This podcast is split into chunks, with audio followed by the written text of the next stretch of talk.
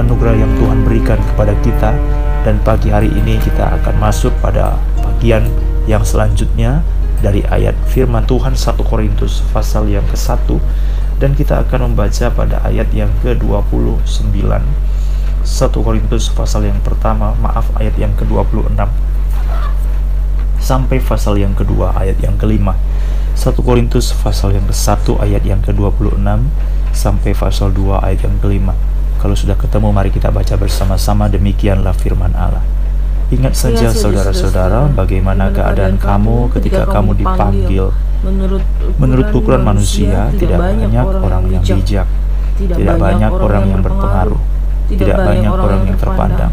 Tetapi apa yang bodoh bagi dunia dipilih Allah untuk memalukan orang-orang yang berhikmat. dan apa yang lemah bagi dunia dipilih Allah untuk memalukan apa yang kuat dan apa yang tidak terpandang dan yang hina bagi dunia dipilih Allah. Bahkan apa yang tidak berarti dipilih Allah untuk meniadakan apa yang berarti. supaya jangan ada seorang manusia pun yang memegahkan diri di hadapan Allah. Tetapi oleh dia kamu berada di dalam Kristus Yesus yang oleh Allah telah menjadi hikmat bagi kita. ia membenarkan dan mengkuduskan dan menebus kita karena itu, seperti ada tertulis, barang siapa yang bermegah, hendaklah ia bermegah di dalam Tuhan. Demikian pula ketika aku datang kepadamu, saudara-saudara, aku tidak datang dengan kata-kata yang indah atau dengan hikmat untuk menyampaikan kesaksian Allah kepada kamu. Sebab aku telah memutuskan untuk tidak mengetahui apa-apa di antara kamu selain Yesus Kristus, yaitu Dia yang disalibkan. Aku juga telah datang kepadamu dalam kelemahan dan dengan sangat takut dan gentar. Baik perkataanku maupun pemberitaanku tidak kusampaikan dengan kata-kata hikmat yang meyakinkan, tetapi dengan keyakinan akan kekuatan roh, supaya iman kamu jangan bergantung pada hikmat manusia, tetapi pada kekuatan Allah. Selamat pagi umat-umat Tuhan. Pagi hari ini kita membicarakan tentang dua hal atau dua bagian yang Paulus sampaikan untuk menunjukkan betapa Allah bekerja dengan satu konsep yang sangat terbalik dengan apa yang dikejar atau diharapkan manusia. Jadi manusia itu selalu berpikir tentang sesuatu yang unggul, yang baik, yang berhikmat. Itulah yang mereka puji.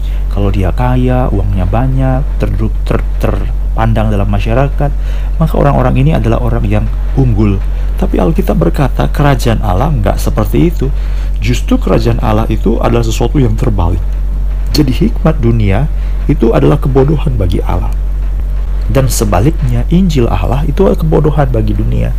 Maka Paulus mengingatkan jemaat-jemaat di Korintus ayat yang ke-26. Coba kamu ingat saudara-saudara, bagaimana keadaan kamu ketika kamu dipanggil?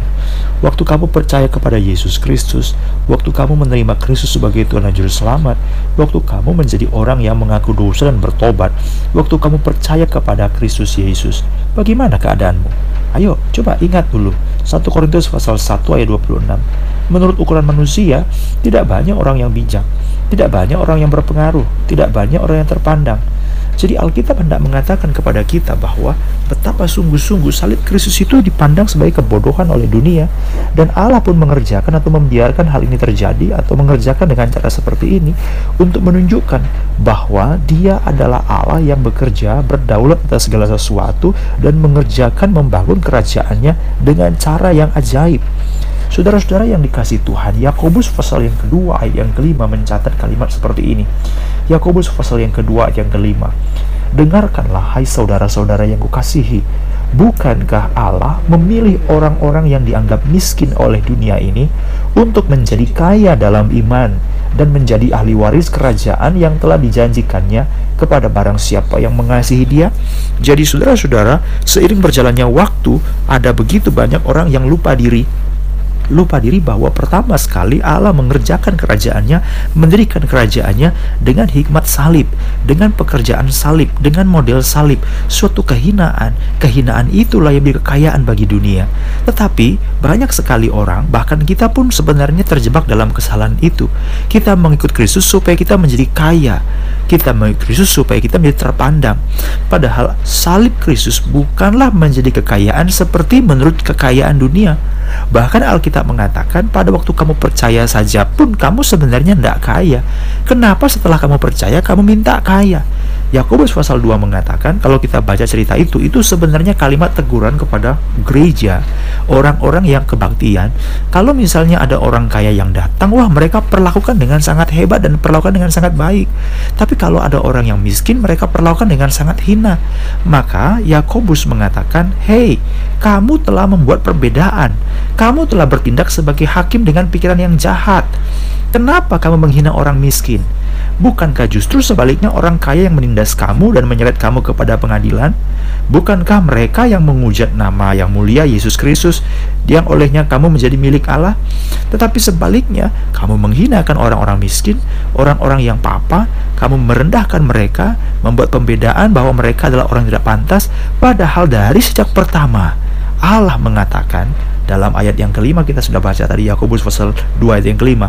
Allah memilih orang-orang yang dianggap miskin oleh dunia ini dan menjadi kaya dalam iman menjadi ahli waris kerajaan yang dijanjikan Tuhan. Jadi kita sering kali menjadi lupa diri ya. Pertama-tama kita orang yang tidak terpandang tidak terpengaruh. Karena itulah memang cara kerja Allah. Allah menerima kita bukan karena pandangan, bukan karena pengaruh, bukan karena status kita. Oh, Allah menerima kita, puji Tuhan.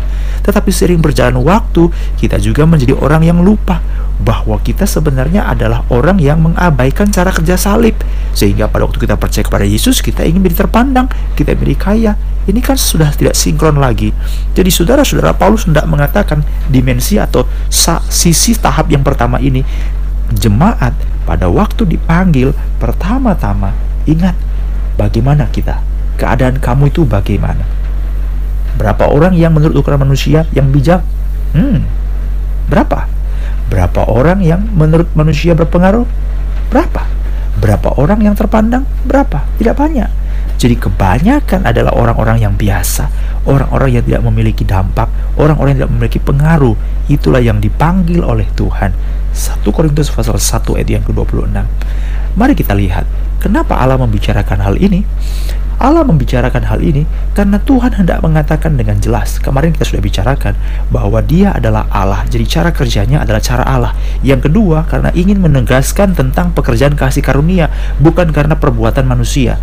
Dia berbicara dalam ayat yang ke-27 dan 28, apa yang bodoh bagi dunia dipilih Allah untuk memalukan orang-orang yang berhikmat dan apa yang lemah bagi dunia dipilih Allah untuk memalukan apa yang kuat, apa yang tidak terpandang dan hina bagi dunia dipilih Allah, bahkan apa yang tidak berarti dipilih Allah untuk meniadakan apa yang berarti supaya ayat 29 jangan ada manusia seorang pun yang memegahkan diri di hadapan Allah. Jadi ini membicarakan tentang arti kasih karunia. Jadi kasih karunia itu adalah pekerjaan yang tidak mungkin menjadi mungkin. Kasih karunia adalah pekerjaan dari yang tidak layak menjadi layak.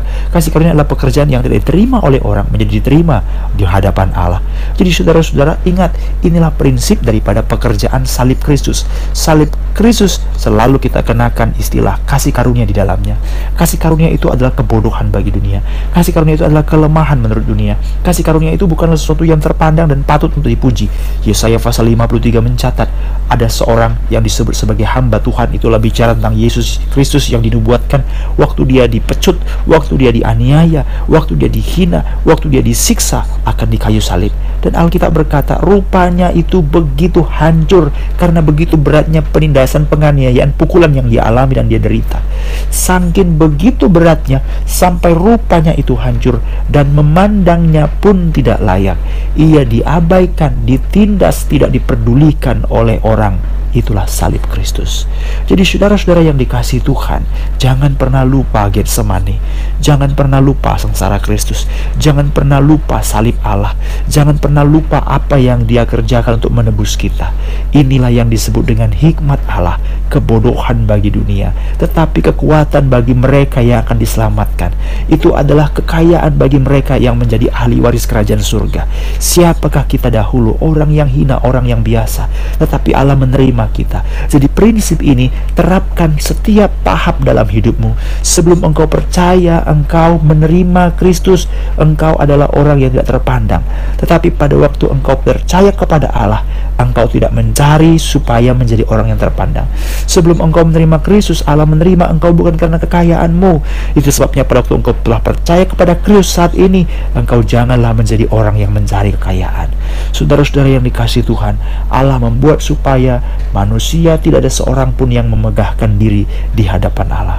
Bukan karena kepandangannya kita, bukan karena terhormatnya kita, bukan karena kekayaannya kita, bukan karena kepintaran, kepandaian, hikmatnya kita, kekuatan kita, kesehatan kita, bukan.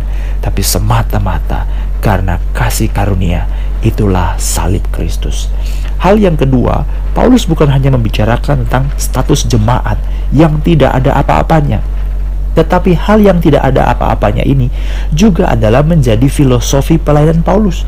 Sehingga dia berkata dalam ayat yang ke-1 pasal yang kedua, Demikian juga saudara-saudara, aku, jadi tadi kamu jemaat, sekarang aku. Tadi kamu yang tidak terpandang, sekarang aku. Tadi kamu yang tidak berhikmat, sekarang aku. Tadi kamu yang tidak berpengaruh, sekarang aku. Paulus bicara tentang dirinya. Aku waktu aku datang kepada kamu, kata Paulus 1 Korintus pasal 21, aku tidak datang dengan kata-kata yang indah atau dengan hikmat untuk menyampaikan kesaksian Allah kepada kamu. Jadi Paulus itu adalah orang yang terpelajar, ya betul sekali, tetapi dia tidak menggunakan kata-kata hikmat untuk menyampaikan firman Allah. Supaya apa? Ayat yang kedua, aku telah memutuskan untuk tidak mengetahui apa-apa di antara kamu selain Yesus Kristus, yaitu Dia yang disalibkan.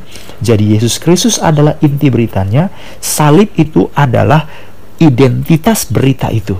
Jadi Yesus Kristus adalah inti beritanya, salib adalah identitas dari berita itu. Banyak orang memberitakan Yesus Kristus, tetapi Yesus Kristus yang melakukan mujizat. Banyak orang yang memberitakan tentang Yesus, tapi Yesus yang sanggup untuk memberi makan banyak orang. Tetapi berapa orang yang mau sungguh-sungguh setia kepada firman Allah, sama seperti Rasul Paulus menjalankan firman Allah. Apa itu? Inti beritanya adalah Yesus Kristus dan identitas pemberitaannya adalah Yesus yang disalib, bukan Yesus yang membuat mujizat, bukan Yesus yang ajaib dengan segala miracles, tanda-tanda heran yang dia buat. Bukan. Kalau cari tanda heran mah, semua orang juga pengen, semua orang juga mau, semua orang juga ingin karena hidup kita begitu menderita, hidup kita begitu sakit, hidup kita begitu susah. Orang tidak mau derita, dengar yang derita-derita saya pernah mendengar satu istilah karena di sinetron-sinetron yang di TV itu sering kali bicara tentang orang kaya yang rumahnya besar, mobilnya banyak, masih muda, sudah jadi direktur, punya perusahaan. Wah, itu berita sinetron kan? Sehingga orang senang nonton-nonton sinetron yang seperti itu. Lalu saya bertanya, kok senang sih orang-orang miskin ini nonton sinetron-sinetron seperti ini? Ini kan sesuatu yang tidak ada kaitannya dengan kita, tidak ngerti kita. Orang yang kaya, buang-buang uang, mabuk-mabuk, lalu mereka punya rumah besar, masih muda sudah punya pabrik, perusahaan yang besar. Lalu ada orang yang menjawab, ya kita ini sudah miskin, masa nonton sinetron-sinetron yang miskin? Gitu.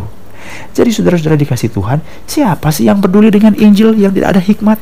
Siapa sih yang peduli dengan Injil yang miskin? Siapa sih peduli dengan Injil yang menceritakan tentang penderitaan? Ya nggak ada orang yang mau. Itulah yang disebut dengan hikmat dunia ini berbeda dengan hikmat Allah. Waktu Allah datang memberitakan kebenaran keselamatan, yaitu Injil, itu dianggap sebagai kebodohan. Aduh, aku tidak mau. Maka sekarang ini untuk menangkap dan menarik perhatian orang, banyak sekali khotbah-khotbah yang dikemas sedemikian rupa membicarakan tentang Injil yang bukan identitasnya salib. Memberitakan Yesus tetapi bukan Yesus yang tersalib, tetapi Yesus yang mulia karena dia menguasai segala sesuatu, menaklukkan angin ribut, meneduhkan gelombang badai, memberi makan 5000 orang, mengerjakan mujizat dan melakukan kesembuhan, membangkitkan orang mati. Jadi yang diberitakan yang begini-begini. Sepanjang tahun yang diberitakan begini. Cuma dua kali Yesus yang hina diceritakan. Yang pertama pada waktu Paskah, waktu dia mati dan dikuburkan. Yang kedua pada waktu Natal, waktu dia dilahirkan di kandang domba. Tapi berita tentang yang terjadi tentang kandang domba pun sekarang ini sudah mulai diganti. Sehingga Christmas itu, Natal itu yang diceritakan adalah tentang apa? Tentang keberhasilan, kesuksesan, kekayaan. Lalu nanti pasca pun diganti dengan apa? Yesus mati di kayu salib supaya apa? Kita ini dipelihara dalam kemenangan, kesuksesan, kemakmuran. Waduh, jadi sepanjang tahun kita tidak pernah membicarakan tentang salib. Salib itu bukan hanya sekedar peristiwa, tapi salib itu adalah sebuah identitas, yaitu apa? Kebodohan bagi dunia. Itu adalah kehinaan. Itu adalah sesuatu hal yang rendah Itulah yang Allah bicarakan. Dan Paulus mengatakan, waktu aku datang kepadamu memberitakan Injil, kata saudara, kata Paulus saudara-saudara, aku tidak datang dengan kata-kata yang indah atau dengan hikmat untuk menyampaikan kesaksian Allah kepada kamu. Aku telah memutuskan tidak tahu apa-apa di antara kamu selain Yesus Kristus, yaitu Dia yang disalibkan. Aku juga telah datang kepadamu dalam kelemahan. Kamu lemah, Aku pun datang kepadamu dalam kelemahan. Kamu tidak terpandang. Aku pun datang dengan kondisi tidak terpandang kepada kamu. Jadi kalau tadi dia bicara tentang orang Korintus, sekarang Paulus bicara tentang dirinya. Pada waktu dia membicarakan, aku datang dengan kelemahan dan dengan sangat takut dan gentar. Ayat 4 kita baca lagi.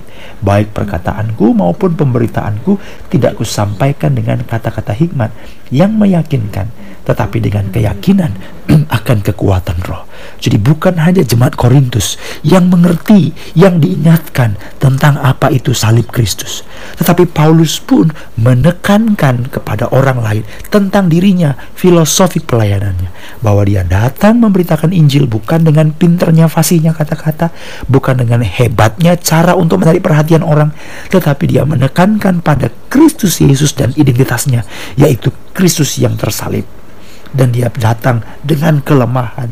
Dia datang dengan sangat takut dan gentar.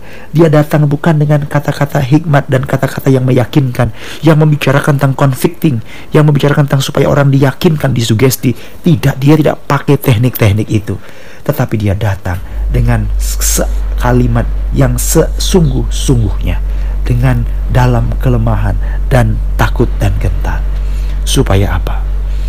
Sama sama seperti orang Kristus, orang Korintus, sama seperti Paulus.